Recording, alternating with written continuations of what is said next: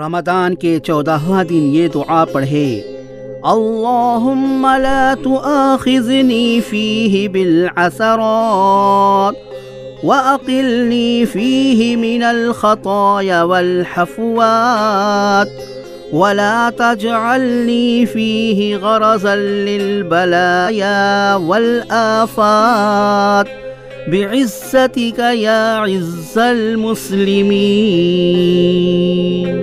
ترجمہ۔ اے معبود، اس ماہ میں لغزشوں پر میری گرفت نہ فرما اور میری خطاؤں اور فضول باتوں سے درگزر کر اور مجھ کو مشکلوں اور مصیبتوں کا نشانہ قرار نہ دے اپنی عزت کا واسطہ۔ اے مسلمانوں کی عزت۔